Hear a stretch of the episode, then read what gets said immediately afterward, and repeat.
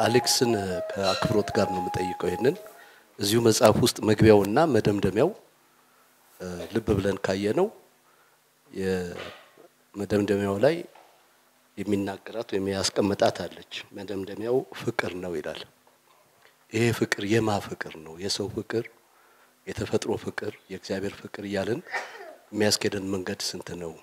በየትኛው መንገድ ነው ፍቅርን የምናገኘው የሚለውን ይሰማኛል እና የሄድከውን ያህል መደምደሚያው ጦርነት ነው አላልክም።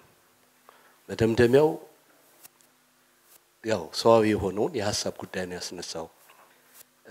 እዚህ ቦታ ላይ ደግሞ ቁጭ ብለህ ስትናገር ይህ አካባቢ አጥቢያ የጻፍክበትን ጊዜ ያስታውሰኛል። አጥቢያ ሲጻፍ አራት ኪሎ የነበረው ቅርጽ ሌላ ነበር። አሁንስ አብረህ የምታስበው መደምደሚያው ምንድን ነው? አራት ኪሎ ምን ይዞ መጣ? ይኸው ዋሊያን ይዞ መጥቷል። አንዱ ጋር ሲፈርስ አንድ ነገር ይዞ ይመጣል። አራት ኪሎ ድሮ የነበረው ምን አይነት መናኸሪያ ነበረ? አሁን ደግሞ ምን አይነት መናኸሪያዎች ይዞ መጥቷል የሚለውን እያነጻጸርን ብንሄድ ምንድን ነው የምታስበው? እዚች ውስጥ አብራ የምትጠየቅ ይህን ሁሉ አስቀምጠህ ነው ወይ ከዛ ወዲያ ያሉትን መጽሐፎች የጻፍካቸው አልተጋጩህም ወይ? ታለን ደጋግመ በሁለት በሶስት እንትን ያስቀመጥካቸው አልተጋጭ ወይ? መጀመሪያውኑ ይሄንኑ ህልም ይዘህ ነው ወይም ሀሳብ ይዘህ ነው ወይ ስትቀጥል የነበረው? ያልቃል? አሁን ይህ አይነቱ አመለካከት ያልቃል ወይስ አግኝተህለታል? መልስህን ሰጥተህናል። መደምደሚያው ፍቅር ነው። ፍቅርን ትጽፍልናለህ? ኪዛንታ ኪዝ አንድ የኢየሱስ ላይ መሰረት ያደረገ መጽሐፍ ጽፏል። ኢየሱስ ክርስቶስ መስቀል ላይ በተቸነከረበት ሰዓት ላይ አባት ሆይ ለምን ተውኸኝ ይላል አይደል? እዛች ጋር መሰረት አድርጎ ነው ኪዛንታ ኪዝ የጻፈው። አባት ሆይ ለምን ተውከኝ ማለት ጥርጣሬ አይደል? በኢየሱስ ልብ ውስጥ መጣች። ያቺ ጥርጣሬ ደግሞ የሰይጣን መሽሎኪያ አይደለች? ያችን የጥርጣሬ ሰዓት አንድ መቶ ሀያ ዓመት አረጋት። ያቺ ጥርጣሬ መቶ ሀያ ዓመት ኢየሱስ ክርስቶስ ማርታን አገባ፣ እህቷን ደገመ፣ ልጆች ወለደ። ለምን ለምን ተውኸኝ ብሏል አይደል? ስጋዊ የሆነው ፍላጎቱ በሙሉ እዛች ጋር አፒር አረገ። ልጆች ወለደ፣ ከብት ተሟላ፣ እንዲሆነ እንዲሆነ እንዲሆነ መቶ ሀያ ዓመት ከዛ ልክ እንዳልሆነ ገብቶት መሰቀሌ ደንብ ነው፣ እጣ ፈንታዬ ነው፣ ትክክል ነው ብሎ ሲያስብ ተመልሶ እዛች መስቀል ላይ መጣ እና ለዚህ መጽሐፍ መግቢያ የሰጠው ምን የሚል ነው? ልክ የዚህኛው መጽሐፍ መግቢያ አይነት ነው። exactly ባይሆንም ይሄኛውን ኢየሱስ ትወዱታላችሁ። እንደናንተ ደካማ ነው፣ እንደናንተ ጠንካራ ነው። አዲስ ኢየሱስ ክርስቶስ አስተዋውቂያችኋለሁ ብዬ አስባለሁ። አላስተዋወቀኝም ብላችሁ ካስባችሁትም ተዉት የሚል ነው መግቢያው። ፍርሃት ነው መግቢያው፣ ፍርሃት ነው። የኔ ልቦለዶች በሙሉ መግቢያ የላቸውም። መግቢያ መጽሐፍ ግድ ቢሆን ኖሮ ከዛሬ 20 ዓመት በፊት መጽሐፉን ተንትኜ መግቢያ መጽሐፍ ነበረብኝ። መግቢያዎቹ ግን ጋሻ ይሆናሉ፣ ሰው እንደ ልቡ እንዳያስብ። ለምሳሌ ወጣት ሆኜ የጻፍኩት የዛሬ 20 ዓመት ምናምን ምናምን የሚል እዛ ላይ ብል excuses ይጠይቃል። ወጣት ስላልበሰለ ያኔ ገና ውርንጭላ ስለሆነ ምናምን ነው ይህንን ያሰበው። ይሄኛውን አንወቅሰውም ልትሉ ነው purpose ላይ ያስቀረውት። ያኛው ደግሞ ፈሪ ስለነበር መነሻው ፍቅር ነው አለ።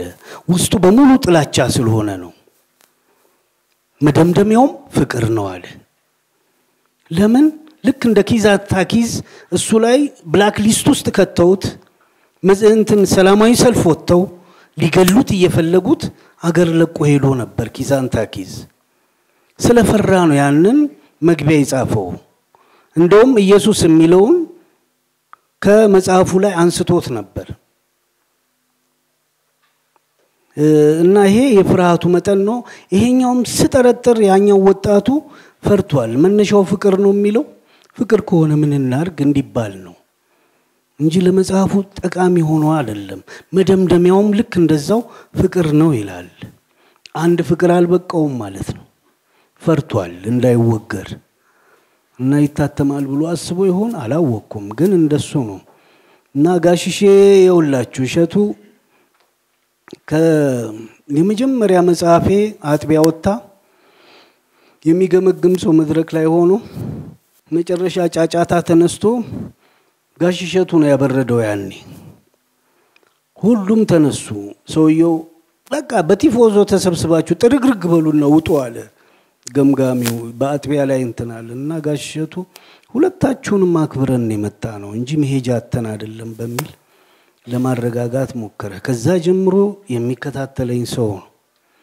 እንዲህ አይነት ሰው ደግሞ የህይወት ፒላር ነው። እያሰባችሁ የምጽፉት አደል? አንዳንዴ ጋሽ ምን ይል ይሆን እያላችሁ ራሳችሁ እንድትጠይቁ የሚያደርግ ነው እና የፍቅሯ ጉዳይ ምናልባት ካልተሟላች ወደፊት ትሟላ ይሆናል እንጂ የዋናው የወጣቱ ደራሲ ፍርሃት ነው። መነሻው ፍቅር ነው፣ መደምደሚያውን ፍቅር ነው ያስባለው እንጂ ከዛ ከዋናው ስራ ጋር እንደውም ሌጣውም ቢወጣ የተሻለ አቋም ይሆን ነበር። ማለዘቢያ ናት። ማለዘቢያ ሆና ቀርባለች ፍቅር። አሌክስ ስላገኘው ደስ ብሎኛል። እኔ እንኳን ያለኝ ጥያቄ መጽሐፍ ገጽ 24 ላይ እግዚአብሔርን እወጋዋለሁ ትላለህ አሉ። የት ቆመ? መንፈሱን እንደ ደመና እገፋዋለሁ ትላለህ የት ሆነ? ሽምቅ ነው የምትወጋው ፊት ለፊት እግዚአብሔር የመንደር መንግስት መሰለ የሚል ነገር አለ እና በእርግጥ ይህን ከሀያ ዓመት በፊት ነው እንደ ደራሲ ሆነ forecast አድርገህ የጻፍከው ከሆነስ ያው ጥሩ ረጋሚ ነህ ልበልህ። አመሰግናለሁ። ያው የሰጠኋቸው cover ላይ ከጀርባ ይሄ ነበር ያለው። ለጓደኞቼ በሙሉ ሰጥቻለሁ። ለእንዳለ ጌታ ሰጥቻለሁ። አዎ እና እዛ ላይ ጀርባው ላይ ያለው ይሄ ነበር እና መጨረሻ ላይ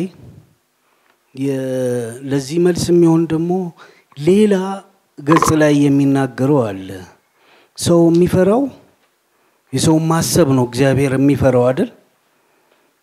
ተጸጸተ የሚለውም ልክ ያንን እንትኑን በልተው ሰው እግዚአብሔር ሰውን በመፍጠሩ ተጸጸተ የሚለው ያኔ ነው ማሰብ ስንጀምር እና ያ ማሰብ የእግዚአብሔር መውጊያ ነው አይደል? እንዲያፈገፍግ ያደርገዋል የሚል አለ እዛ ጋር እና I think ይሄ ወጣቱ ያኔ የጻፈው ነው። እንደው ከኔ ባታሳንሱ ታሪፍ ነው። ወቀሳንም ለማዞር አይደለም። ስህተቶቹ በሙሉ እኔን አሁን የሚመለከቱኝም ናቸው። አውቄ ማፈግፈግ ጥያቄ አነሳሁ እንጂ የግድ ይለያያሉ ብላችሁም አታስቡ። እኔ አስቤ የጨረስኩት እዛ ነው። ተገንብቼ የጨረስኩት እዛ ዘመን ላይ ነው። በችግር ተሞርጄ ትክክለኛ ቦታ ላይ የደረስኩት ያኔ ነው። ከዛ በኋላ አንድ ጋት አልጨመርኩም ነው የሚለው ይሄኛው መጽሐፍ እና ሌላም አለ አንድ ትልቅ መጽሐፍ ወደ አራት መቶ ስልሳ ገጽ ይሆናል። ለምን እንደ ጻፍኩትም አላቅም። እንደ አዲስ እንደገና መረምራለሁ። አራት መቶ ስልሳ ገጽ በ type ነው ደግሞ እንግዲህ አስቡት አንድ ሺህ ሀያ ገጽ ሊሆን ነው። እንደ ቶልስቶይ War and Peace አቤት ምኑን ምኑን አካትቼም እንደሆነ አላነበብኩትም። እንደ አዲስ አነባለሁ። ግን ያኛውን ወጣቱን ደራሲ እንድናፍቅ አድርጎኛል የዚህኛው መጽሐፍ እዚች ውጤት ላይ መድረስ። ስለዚህ ያኛውን ደግሞ አንብቤ የሚያስፈልግ ከሆነ ወደ እናንተ በሶስት በአራትም ቅጽ ወይ ምናምን እንዴት እንደሆነም አላቅ እንደሱ እንዲተላለፍ አደርጋለሁ እና ወጣቱ ነው የጻፈው ያኔ እንጂ አዲሱ ይሄ የጨመረለት አይደለም፣ ቃጭል አይደለም ጌታዬ። እሺ አመሰግናለሁ። በመጀመሪያ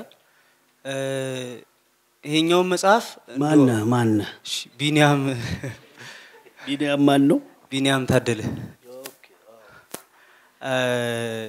ይሄ መጀመሪያ መጽሐፉን እኔ አንብቤዋለሁኝ። አሁን እንደውም ተመችቶ የነበረ መነሻውና መድረሻው ፍቅር ነው የሚለው ብቻ ነበረ። ለምን እንደዚህ ያለው ፈርቶ ነው እንደዚህ አይነት መጽሐፍ በማውጣቱ ብዬ ነበረ። እሱ ተመልሶልኛል። ሁለተኛ ጥያቄ ቅድም ሲወራ ነበረ ስለ እምነት እምነት የተሰጠንን ብቻ አንቀበል ወይም የተሰጠንን ሙሉን ሳንቀበል አብዴትም ለማድረግ ሳንሞክር ራሱን ይዘን አንሂድ የሚለውን ይህንን ጉዳይ እምነትን አብዴት ለማድረግም ወይም ደግሞ ለመመርመርም ከኛ ከፍ ያሉትን ሰዎች ነው ወይም ደግሞ የሆነ መጽሐፍ ቅዱስንም ይሁን ቁርአንን detail ገብተን አንብበን ነው ይሄንን ጉዳይ ልንመረምር የምንችለው። መጽሐፍ ቅዱስን detail አንብበን ያልገባንን የምንጠይቃቸው ሰዎች መልስ ካልሰጡን ምናምን በዚያ በእኛ ሀገር ባህል እኔ አሁን ከሆነ ከአምስት ወር ወይ ከስድስት ወር ወደዚህ እንደዚህ አይነት ጥያቄ ለማንም ላላልረሳ ለራሴ ቃል ገብቻለሁ። ያንን ጥያቄ ያነሳውለት ሰው ሁሉ እኔን የሆነ እንደ ሆነ አይነት ሰው አንተ አብድሃል አሙሃል ምናምን የሚል አይነት እንትን ውስጥ ገባሁኝና አይ በቃ ይቅር ብዬ ነበርና ይሄን ነገር እሺ ከየት ነው እኛ እምነታችንን አብዴት ወይም ደግሞ መርምረን እንሂድ ብለህን ስለነበረው ቅድም እንዴት ነው ይሄንን ጉዳይ እንትን ማለት የምንችለው?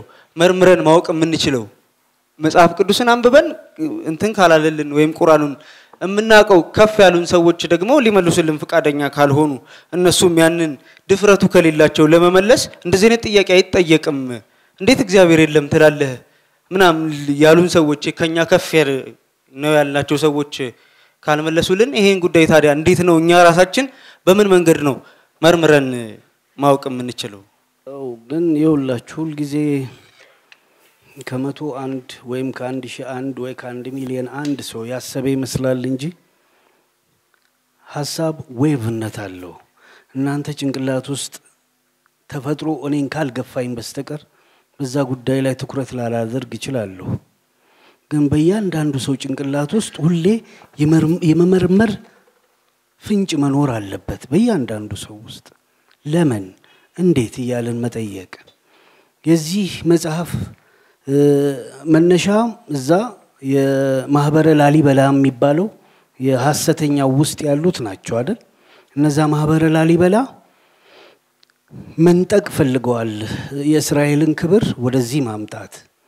ለምሳሌ አለቃ ገብረሃና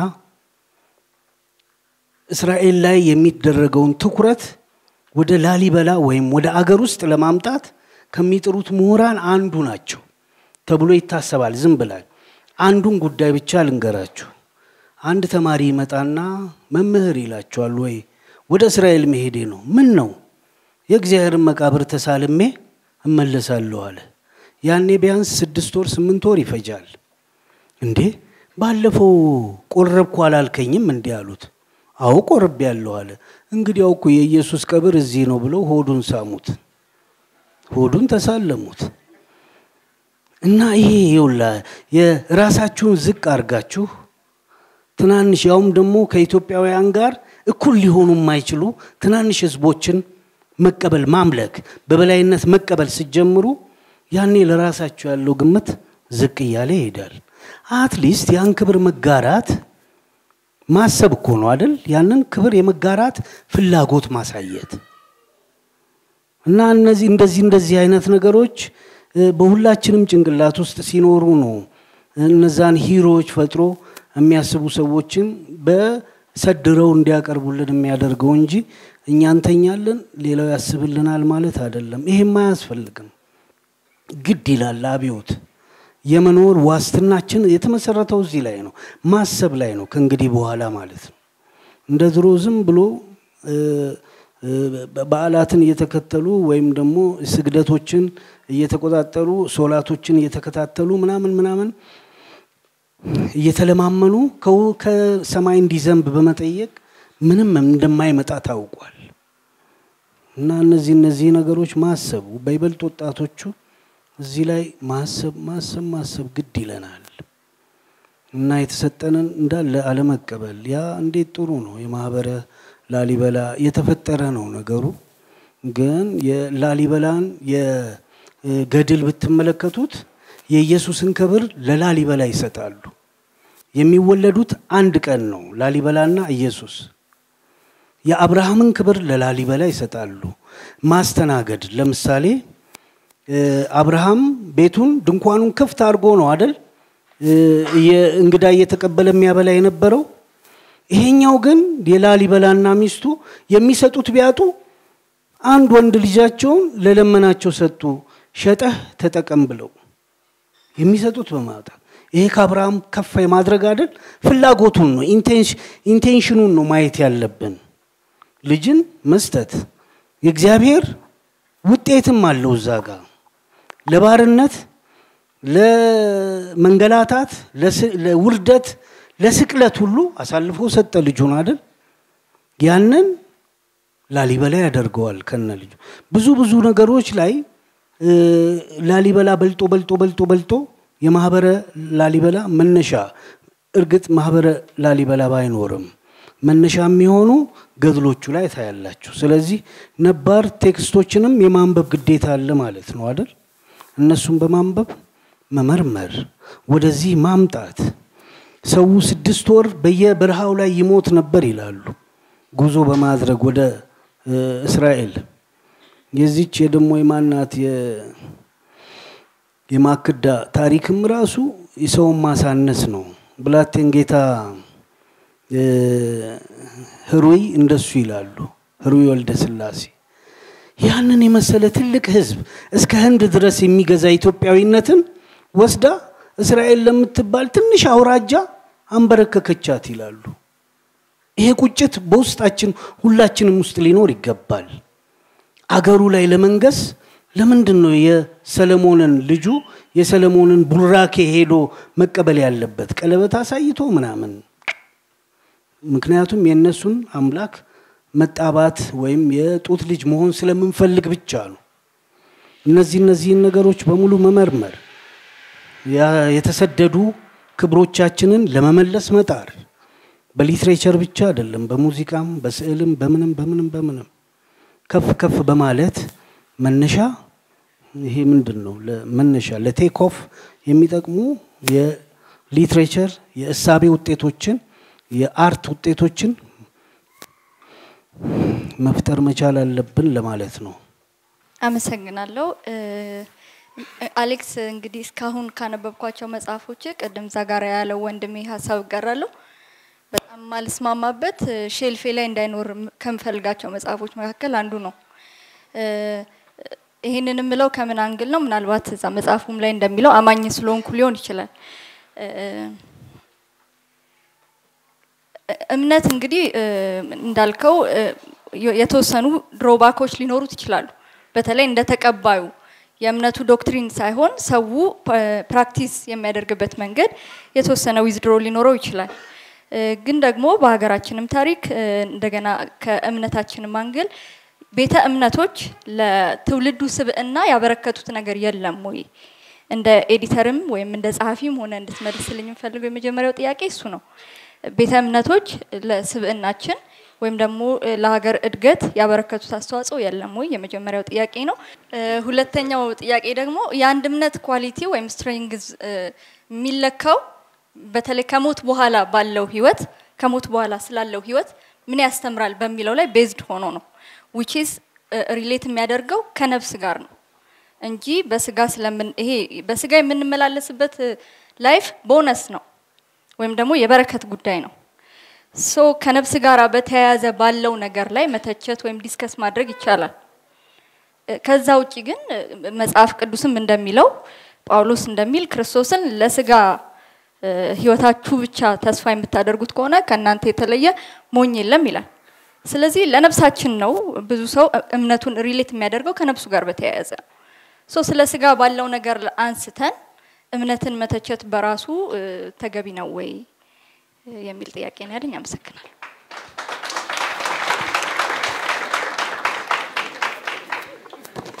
ይህ ሁሉ አስባችሁታል ማለት ነው። ለምን ዝም አላችሁ? አየነው እኮ ሁሉንም አየን። መና ወርዶ መና አዝንቦ አበላ አልን እንጂ በላን አላልንም።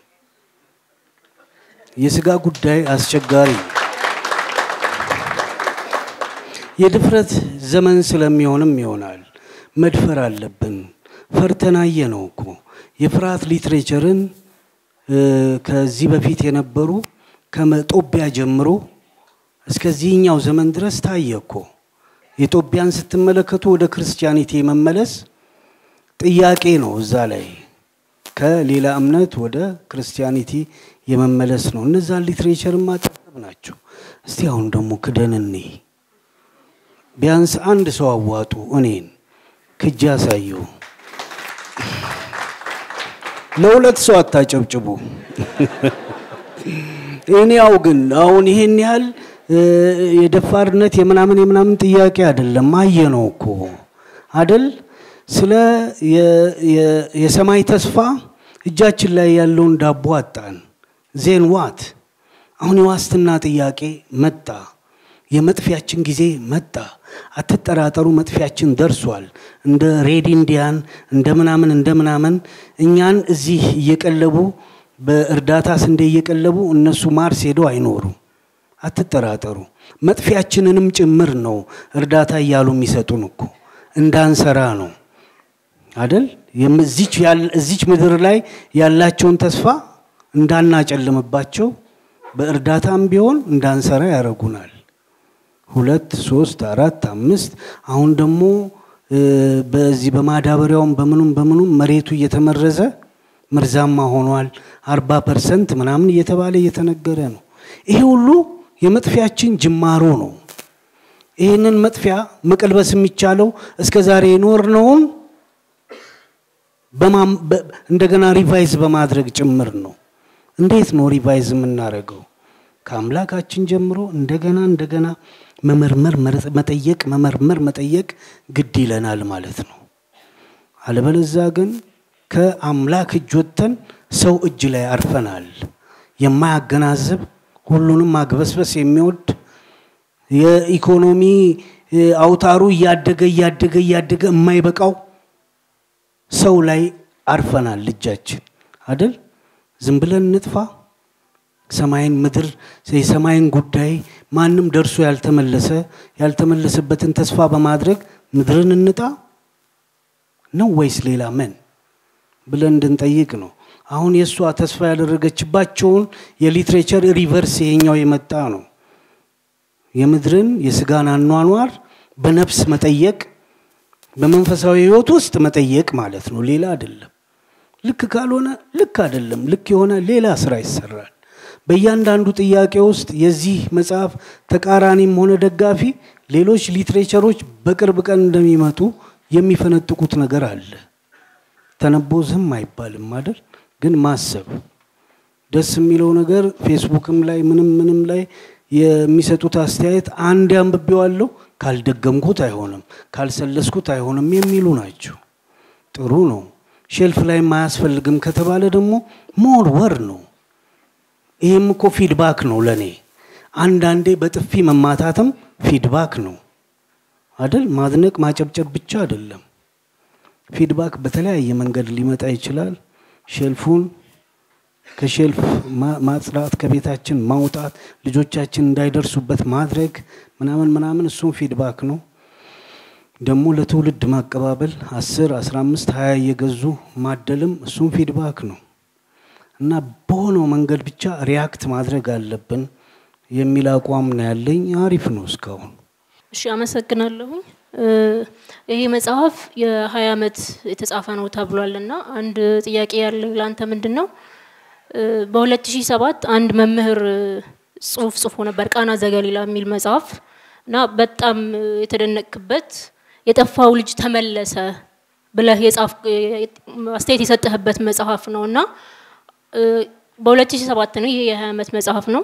ከዛ ጋር compare ስታደርገው እንዴት ነው ለአንተ ያ መጽሐፍና ይሄ? አይጋጭም ወይ?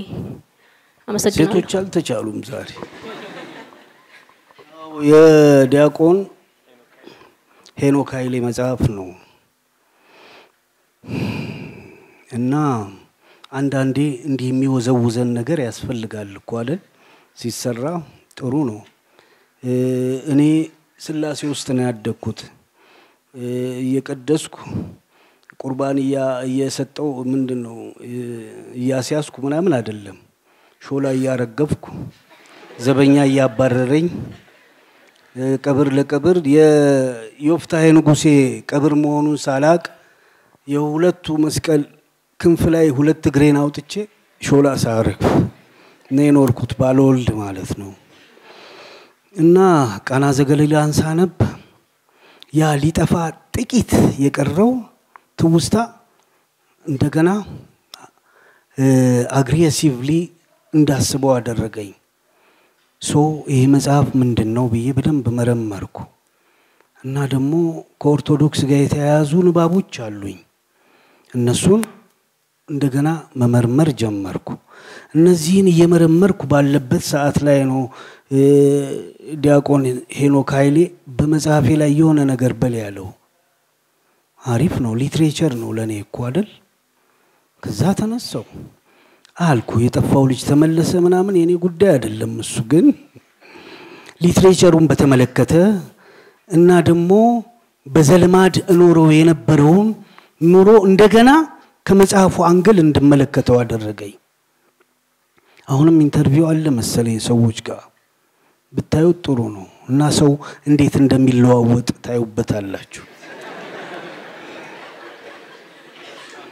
እና እኔ በዚህ ቆማለሁ ማለት አይደለም። normally አንድ ቀን የአንድ እምነት ቋሚ መሰረቶች ላይ መሰረት ጥዬ አንድ ልቦለድ ልጽፍ ሁሉ እችላለሁ። ይሄ የኔ ዶግማ ነው ማለት አይደለም እኮ አይደል? ግን ሰዎቼ በዚህ መንገድ እንዲያስቡ እፈልጋለሁ። ሰዎቼ በሌሎች ሰዎች መበለጣቸው ያንገበግበኛል። አንዳንዴ ከከብት ነው እንዴ የተፈጠር ነው እንድንል ሁሉ እንዴት ነው መብላት እውነት የሚሆነው? እንዴት ነው መጠጣት እውነት የሚሆነው?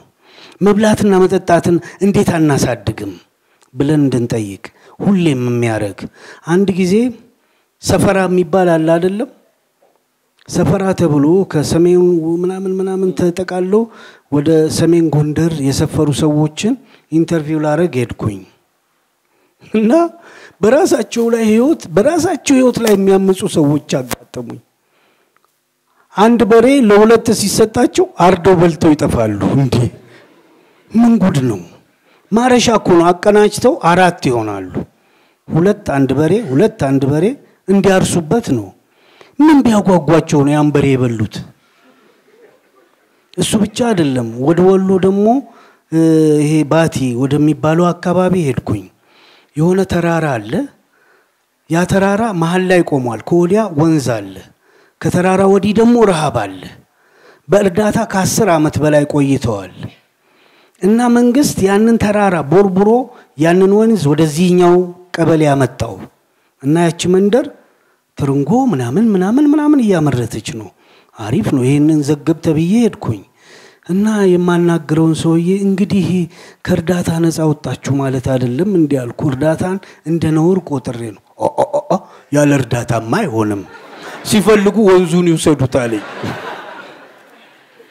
እዚህ ያደረሰን ምንድን ነው ብለን መጠየቅ የለብንም? መጠየቅ አለብን እኮ አይደል? የኔን ህዝብ ይህን ያህል ደንቆሮ ያደረገው ምንድን ነው ብለን መነሳት የለብንም? መቆጣት የለብንም? ከቻልን መግረፍ የለብንም? እንደዛ አራጣ አበዳሪ እንደዚህ የሚያስቡ ሰዎች ተከበው ሞተው ንፋስ አፈር አልብሶ ሲቀብራቸው ማየት አይገባንም? ይገባናል እኮ። ለእንደዚህ አይነት ሰዎች መለሳለስ ነው እዚህ ያደረሰን እዚህ ጉድጓድ ውስጥ እና ብዙ የመረረ ነገር ይኖራል። እነዚያ የመረሩት ደግሞ በእንደዚህ አይነት መራር literature ውስጥ ነው የሚገለጹት። ግን ያቺ ቃና ዘገሊላ ያነሳት አንድ ሀሳብ ከጫረችብኝ ኦርቶዶክስ ሆኜ ልታገኙኝ ትችላላችሁ። ደራሲ ነኝ። ወደዚህም ወደዚህም እንደሄድ ፍቀዱ። ወደ ላይም ከቻልኩ ወደ ላይ እንደ ኤልያስ ሰረገላ በለ ላይም ብሄድ ምን አለ? ለእናንተ እውነት መመዥረጥ ከሆነ ፍቀዱልን። ያ የእሳት ሰረገላ ወደ ላይ ይዞን ይሄድ። ካልፈቀዳችሁ የራሳችሁ ጉዳይ። ሰለሞን ደሬሳ እንደዚህ ልክ እንዳንተ አይነት ጥያቄ ተጠይቆ የሰጠው መልስ ይስማማኛል። ምን አለ? አሁን የምመልሰው መልስ ጥያቄውን ስትጠይቁኝ የመጣልኝን ነው ወይም አሁን የሆንኩትን ነው ዛሬ የሆንኩትን ነው ይላል። ብዙ ጊዜ በአንድ ወቅት የተገለጸ ሀሳብ ይለወጣል። ሰው ያድጋል ወይ ደግሞ ዝቅ ይላል ወይ እንደነበረ ይቀጥላል። እንደየሰው ባህሪ ይለያል ማለት ነው። ማይለወጡ አሉ። አንድ በጣም ያዝናናኝ ታሪክ አለና አንድ የታወቀች ድምፃዊት ናት፣ የባህል ዘፋኝ ናት። መጽሔት ላይ interview ሊያደርጋት አንድ ጓደኛችን ሄደ እና interview ሲያደርጋት ሁለት አይነት ነገር ነው የገጠመው። አንደኛ ከዚህ ቀደም interview የተደረገችባቸው ጋዜጦችን፣ መጽሔቶችን በሙሉ ቆልላለች። ሁለተኛ ደግሞ ካሴቱን የሚያሰራጨው ሙዚቃ ቤት ኃላፊ ከኋላ ኋላ እየተንጎራደደ ለአንዳንድ ጥያቄዎች መልስ ይሰጣል። ለምሳሌ ምን አለ? በልጅነትሽ አለ ጠያቂው አወራጅ ነበርሽ ወይስ ተቀባይ አላት። አበባዮሽ ሲባል ማለት ነው። እረ እኔ አይን አፋር ነበርኩ ተቀባይ ስትል አውራጅ ብለህ ጻፍ አለ። ለገበያው ጥሩ የሚሆነው አውራጅ ሲባል ነው አለ። ከዛ ደግሞ በስንት ዓመትሽ ከልጅነትሽ ወጣች ሲባል ይሄ ሙዚቃ ቤት ባለቤት አያውቀውም መች እንደወጣች ያደረገችው ማን ነበር ይህን ጥያቄ ጠየቀኝ ብላ ከያዘቻቸው መጽሔቶች አገላብጣ አንዱን ነው የምትመልሰው። ምን ሆነች ነው ስትባል ቃሏ ሁለት ነው እንዳይባልብኝ እና አንዳንዱ እስከዚህ ድረስ በአንድ ወቅት እንዲህ ብያለሁ እና በዛው የሚል አለ እንደነበረ የሚሆን አለ። አሌክሳንድሮቭ እዚህ የተጠላው እንዳልተጠላ ገጸ ባህሪው አንድ የሚናገረው ነገር ይሄ ነገር እንዴት ነው ያስባለኝ ነገር አለ። እያንዳንዱ ሀሳብ እንድታስብ መንገድ ሲጠርግልህ አሪፍ ነው እና እኔስ እንዴት ነው ማስበው መሆንስ አለበት ወይ እውነት እኮ ነው እንድንል የሚያደርጉን ብዙ ሀሳቦች አሉ። አሁን አንዱ ላይ ብታወራበት ደስ የሚለኝ በእንቅልፍ ላይ የእንቅልፍ ኪኒን እንደ መውሰድ ነው ዲሞክራሲ፣ ሰብአዊ መብት የሚባለው ጣጣ ይላል። እንዴት ነው ጓድ እኛት ሳይበቃል እንደገና የሚያስተኛ ነገር መጨመር ማለት ነው። ሌላ ምን አለ? የኤዲተር ጥያቄ ነው የጠየቀው አይደል? በእንቅልፍ ላይ ነው ያለ ነው። እንደገና የእንቅልፍ ኪኒን ይሰጡናል ማለት ነው እኮ አይደል? ዲሞክራሲ ምናምን የሚባለው ወደ ባርነት ነው። ትኩረትና ዝርግ ከዛ ምናልባት ምድህናችንን እናገኛለን የሚል ነው እና ዲሞክራሲ በእንቅልፍ ላይ ሌላ የእንቅልፍ ኪኒን የተኛ ሰው እንዴት ነው እውነት ነው የእንቅልፍ ኪኒን የሚወስደው የራሱ ጉዳይ እኔ ያው ለሁለት ወገን የመፍትሄም ሀሳብ ነው የማቀርበው። አሌክስም ሲጠይቅ ስለሰማሁት ማለት ነው። ከአስር ዓመት በላይ ሜታፊዚክስ አጠና ነበር። አሁን አንዳንድ ሰዎች ልጆችን አግዛለሁ እና ሁለት ነገር ላንሳ።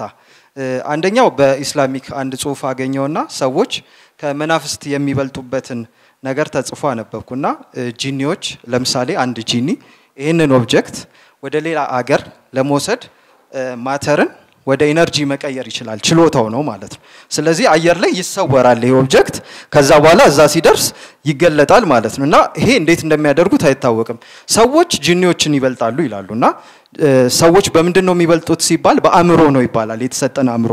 ለዛ ነው እንትን ይሄ እንትን ሲባሉ ሲያስለቅቋቸው ምናምን aggressive የሚሆኑት የ childish አእምሮ ስላላቸው ነው ይባላል እና የኛ አእምሮ በጣም ትልቅ ነው። ብዙ ነገር create ማድረግ ይችላል። just ግን ወደ ውስጣችን አልተመለከትንም እና እዚህ ጋር ማንሳት የምፈልገው ምንድን ነው መንፈሳዊነትን ወይም ደግሞ ሃይማኖትን detail ሳንመረምር ነው የሆነ አንድ ሰው ለምሳሌ እኔ ከማወራው እዚህ ጋር አንድ የጠመጠመ ሰው ቢያወራ የበለጠ ይሰማል አይደለ?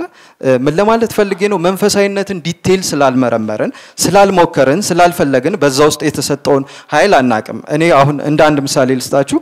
እግዚአብሔርን እንደ አንድ nuclear reactor ብንወስድ ይህ nuclear reactor አለ? የለም።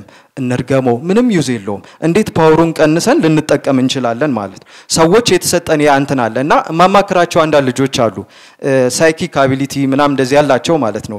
future ን የሚመለከቱ የሆነ ነገርን የሚያጋጥማቸው ምናም ነገር በእንደዚህ አይነት አጋጣሚ ያወሩኛል ማለት ነው። እና አንድ ልጅ እንደዚህ አይነት ችሎታ ነበረው እና ምን አደረጉ? የሰፈር ሰው ሲሰማ ቶሎ ብለው ጸበል አስገቡት እና እንዲህማ የሴጣን ነው ምናም ነገር ብለው ጸበል አስገቡት ማለት ነው። እና እኛ እንደ ፈጣሪ የሰጠን ወይም ደግሞ የተሰጠን አእምሮ አለ።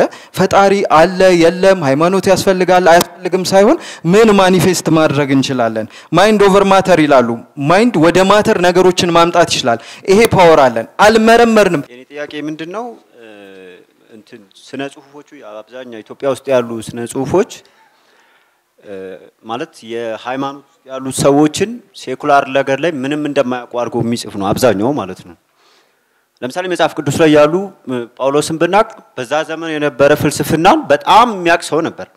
አሪዮስፋጎስ ላይ እንዴት ይከራከራቸው እንደነበረ የግሪክ ፈላስፎችን ይናገራል አይደል መጽሐፍ ቅዱስ። ሌላ ደግሞ አለ atheist ራሱ የነበረ አውገስጢኖስ የሚባል ቅዱስ ሰው እሱም እንደዚሁ በጣም የታወቀ ፈላስፋ ነበረ። ግን አሁን ኢትዮጵያ ውስጥ ያለውን ነገር ሳየው ምንድነው አብዛኛው ድርሰቶች secular ኡን ነገር ምንም እንደማያውቁ ትንሽ መጽሐፍ ያየሁት የማን ነው? የዓለማየሁ ዋሴ ነው። ከሃይማኖት ያሉ ሰዎችን secular የሆነውን ነገርም እንዴት እንደሚያውቁ ስለዚህ ጭፍን የማድረግ ነገር አንድ መጽሐፍ አንብቦ እኮ ኤቲስት ነኝ የሚል ሰው እየበዛ ነው በአሁኑ ሰዓት። ስለዚህ ሃይማኖት ላይ ያሉትን ከሴኩላር ካለው ነገር ጋር እያስተሳሰራችሁ ብትጽፉ አሁን ላለው ትውልድ በጣም አሪፍ ነው። አመሰግናለሁ። ይልቅ አንድ ሚት ልንገራችሁ። የእስልምና ሚት ያስደነቀችኝ ናት ለእኔ። አላህ ሰውን ለመስራት ወሰነ። ስለዚህ ስልሳ አይነት አፈር ያስፈልጋል ሰውን ለመስራት። እውነት ነው እኮ ምላስና ግንባር አንድ አይነት አፈር ናቸው እንዴ? አሪፍ ናት። ደም ራሱ ደምና አጥንት እንዴት አንድ አይነት አፈር ይሆናል? ደስ አለኝ። ግን myth ቷ ደስ ያለችኝ በምንድን ነው? አላህ ከመሬት ላይ አፈር መቆንጠር ሲጀምር መሬት ዋይ ብላ ጮኸች ምንድን ነው ሲላት፣ ምንድን ነው ገላይን የምት እንትን የምትለው አለች። አይ ሰው ልሰራ ነው። ሰው ምን አይነት ነው? ሰው እንዲህ ደካማ ነው። አሁን ያለነውን ይናገራል። እንዲህ አለ ከተሰጠው ጥሩ ቦታ ላይ ወርዶ እዚህ እንትን የሚል ነው ምናምን ምናምን ሲላት፣ አላህ በአላህ የሆነብህ ገላይን እንዳትነካ አለችው። አሪፍ ናት መሬት አይደል? እውነት ነው እኮ በእኛ እዳ አብራ ስትቃጠል ትኖራለች። ከእሷ ስለተሰራን እንዳትነካ ስትለው አላህ ምንም አላለም፣ ጥሎ ሄደ። ከዛ ምናልባት ለዝባ ይሆናል ብሎ ሌላ መላይካ ላከ። ሂድ አምጣልኝ አለችው። ሲቆንጥር ምንድን ነው አለችው። አላህ ልኮኝ ሰው መስሪያ አፈር አላህ በአላህ ይዤሃለሁ እንዳትነካ አለችው። እሱም መጣ ምን አለች አለው። ኧረ በአላህ ይዤሃለሁ አካላቴን እንዳትነካ አለችኝ አለ። እንደዚህ እንደዚህ እያለ ሶስተኛውን መልአክ ላከው። ሂድና እስቲ ምናምን አለ። ከዛ አፈሯን ሲቆነጥር ምንድን ነው አለ ሰው መስሪያ ምናምን በአላህ ይዤሃለሁ ገላይ እንዳትነካ ስትይ እባክሽ ራሱን የላከኝ አላትና አፈሯን ይዞ መጣ እና ወስዶ አላህ ፊት አስቀመጠ።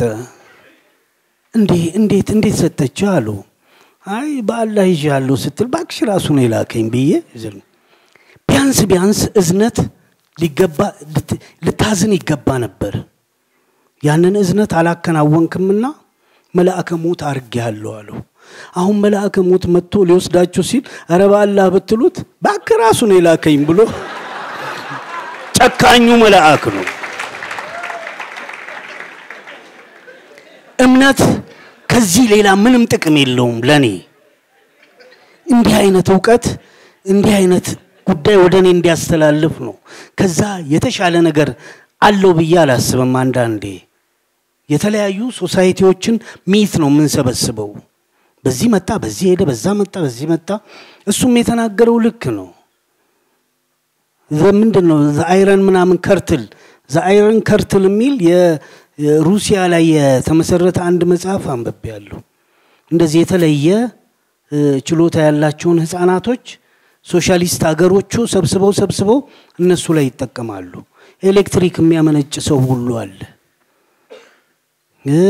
ሌሎች ብዙ ብዙ ነገሮች በአይኑ እየሳበ እቃዎች የሚጎትት ምናምን ምናምን ሁሉ አለ። እሱን ወደ እምነት ከማሸጋገር ይልቅ ወደ materialism ወደሆነ meaning ለመስጠት እየጣሩ ሳይንቲስቶች ተሰብስበው የሚበይኑበት አንድ መጽሐፍ ነው እና ይሄ አይረን ከርትል አንዱ ነው አለ። ሁሉም ነገር ይህች ዓለም ሚስጥር ናት። እግዚአብሔር የለም አንልም፣ እግዚአብሔር አለ አንልም። ሁለቱም ሊኖርም ላይኖርም ይችላል። ዋናው ጉዳይ ግን አሁን ባለን ህይወት ውስጥ ጣልቃ የመግባት ፍላጎት አለው ወይ ብትሉኝ የለውም። ጣልቃ የመግባት ፍላጎት ቢኖረው ኖሮ ቀንን ቀን ምሽትን ምሽት አያረግም ነበር። ምድርን ያለ ካስማ እንዲያሽከረከረ እዛ ጋ ያለውን ተአምር ይዩ አደል?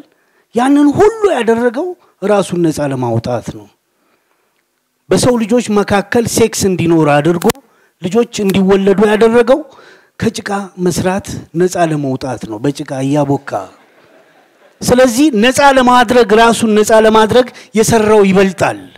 ለምን ራሱን ነፃ ያደርጋል? በእያንዳንዱ ነገር ውስጥ የሚገባ ከሆነ አይገባም። ለሰው ልጆች አሳልፎ ሰጥቶናል። ቀድመው ለነቁ ሰጥቶናል። ስለዚህ ቀድሞ የነቁ ሰዎች እጣ ፈንታችንን ይወስናሉ። መጥፋት ካለብን ያጠፉናል። መሬታችንን መውረስ ካለባቸው ይወርሳሉ። ጉልበታችንን መበዝበዝ ከፈለጉ ይበዘብዛሉ። እግዚአብሔር እዚህ ውስጥ ጣልቃ አይገባም። የጠፉ ብዙ ህዝቦች አሉ። ለነሱ መድህን መሆን ነበረበት እኮ አልሆነም። አሁንም ለኛ አይሆንም ብለን መነሳት እንችላለን። ሊትሬቸር ነው እሱ። ይጠቅመናል አይጠቅመንም፣ በኋላ እናየዋለን። ለስራ ካነሳሳን፣ መጥፊያችንን ካደበዘዘልን፣ አለበለዚያ ግን የወቅቱ አምላክ ሰው ነው። ሲፈልግ ያድንሃል፣ ሲፈልግ ይነቅልሃል፣ ሲፈልግ ይገልሃል፣ ሲፈልግ ያድንሃል። ሰው እጅ ላይ ወድቀናል፣ ብታውቁም ባታውቁም። እዚህ ውስጥ እግዚአብሔር ወይም አላህ ጣልቃ ይገባል ብላችሁ አታስቡ። አይገባም። የምትበላውን ፈልግ፣ እሱ አይልክም። መጎናጸፊያን ራስህ ሸምን፣ እሱ አይልክም። ከቻልክ አሸንፈ ትኖራለህ። ከተሸነፍክ ለዚህ ነው National Geographic የዛን ሁሉ የአራዊት ህግ በየጭንቅላታችን ውስጥ የሚከቱት ለዛ ነው። አሸንፈናቸዋል እንደ አንበሳው፣ እንደ ነብሩ፣ እንደ ምናምን እንደ ጅቡ እኛ ደግሞ እንደሚዳቋው እንደምኑ እንደምኑ እንደምኑ ሆነን ልንቀጥል እንችላለን እዚህ ዓለም ላይ እና አትጠራጠሩ። እስከ ዛሬ ያመንነው ይበቃል፣ ይበቃል።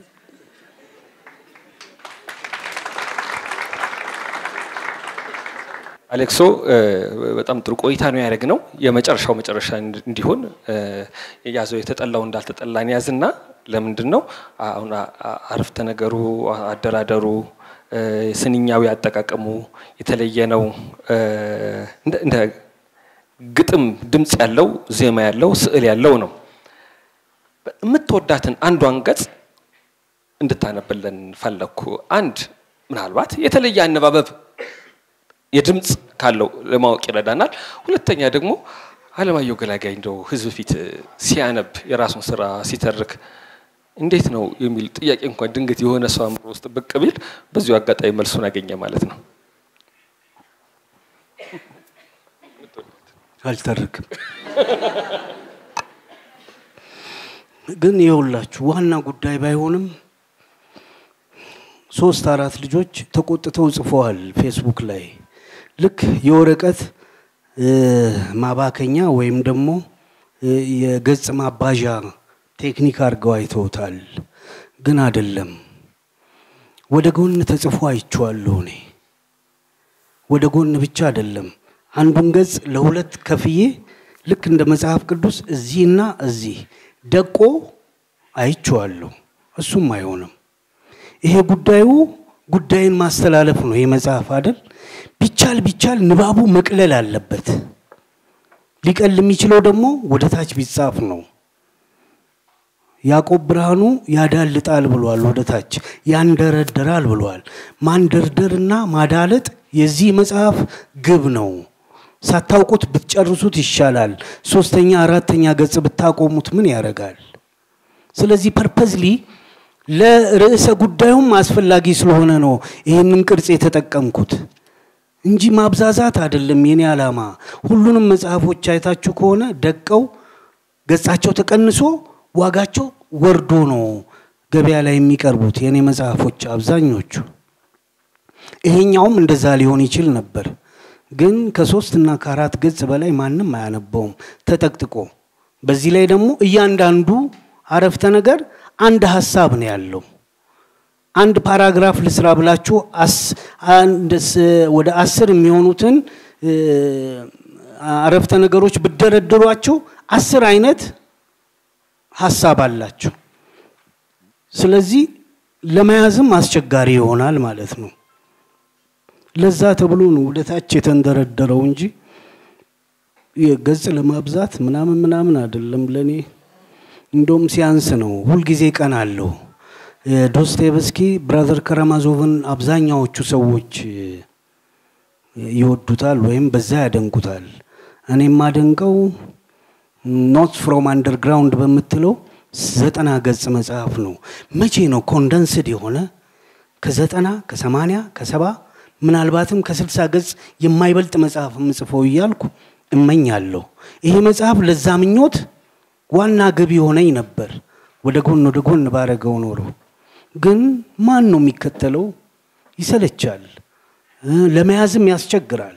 አስር ሀሳቦች በአንድ ፓራግራፍ ውስጥ ቢጠቃለሉ ለመረዳትም አዳጋች ይሆናል በሚል ወደ ታች ተደርድሮ እንዲታተም አድርግ ያለው ጥፋት ከሆነ ደግሞ በሁለተኛው ወይም በሶስተኛው ወይም በአራተኛው እትም ላይ ወደ ጎን ደርድሬ ያሳያችኋለሁ። ከዛ ደግሞ እንደ መጽሐፍ ቅዱስ አንዱን ገጽ ለሁለት ቆርጬ ምዕራፎቹ ሁሉ በዛ ነበር የተጻፉት በመጽሐፍ ቅዱስ ፎርም ምዕራፍ ከላይ ቁጥር በዚህ በጎን እንዲሆን እሱንም ደግሞ አንድ አሳትሜ ያሳያችኋለሁ። ልካችሁን እንድታውቁት ነው። እንዴት ነበር ቆይታችን?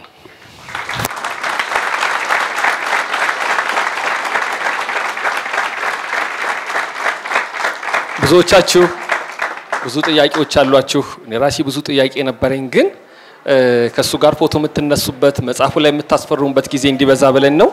የዛሬ ሳምንት በሌላ ፕሮግራም እንቀጥላለን። ከደራሲያን ጋር የምትተዋወቁበት በአዳዲስ መጽሐፎቻቸው ቆይታ የምታደርጉበት ነው። እናመሰግናለን።